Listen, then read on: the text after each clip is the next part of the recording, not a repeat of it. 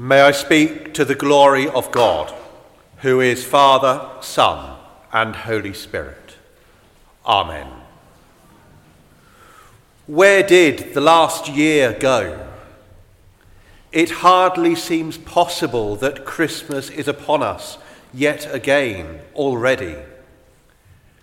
This last year, in spite of everything that has happened with the virus, seems to have flown by. In the beginning was the Word. The Word was with God. The Word was God. God existed from the beginning of time and was waiting for the right time for Jesus, God made man, to come to earth. It was God's plan right from the beginning for this to happen. Not just a response to bad things going on in the world.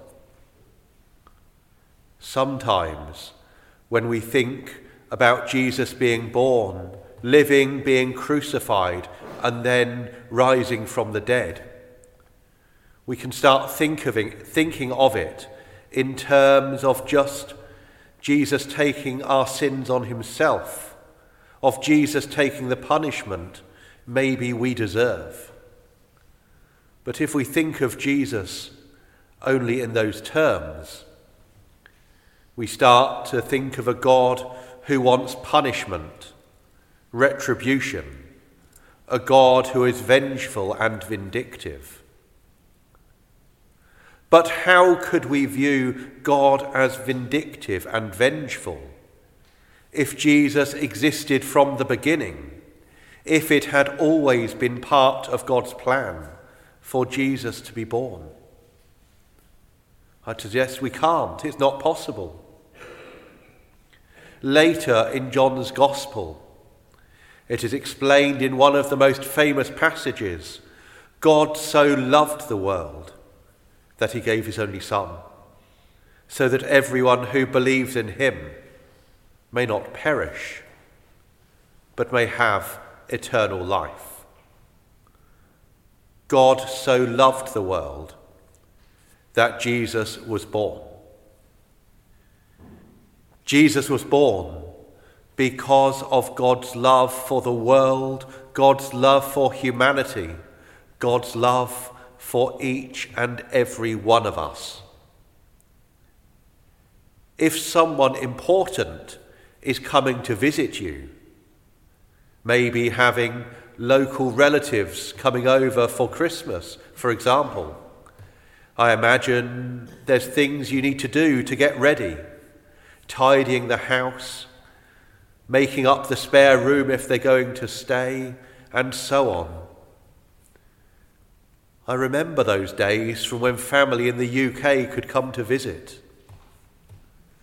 So it is with our preparation for Jesus' birth. John the Baptist told people Jesus was coming and they should get ready.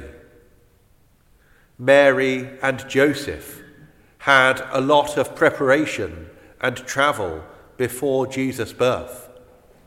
The Magi, the kings, the wise men, travelled a tremendous distance. Shepherds dropped everything they were doing to go to greet Jesus. Over the Advent season, over December, we too have been getting ready. Presents wrapped, cards written and posted, maybe. Letters to Santa composed by the younger people in our families. Advent calendar doors opened by people of all ages. As we move further towards Christmas, and in church, the Advent candles lit week by week. With everything completed, we were one step nearer to this day, this night.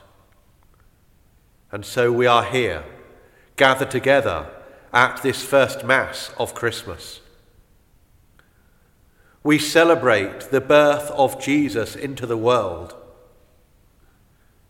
We celebrate Jesus being born into this world, with its problems, with its difficulties, with its griefs and sorrow, arguments, complications, war, disaster, lockdowns, and so many other things.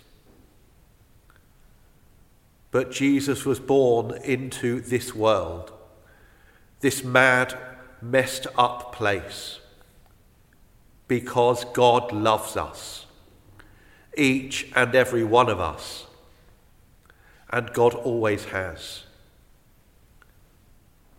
And that is something to celebrate this Christmas time. God loves you.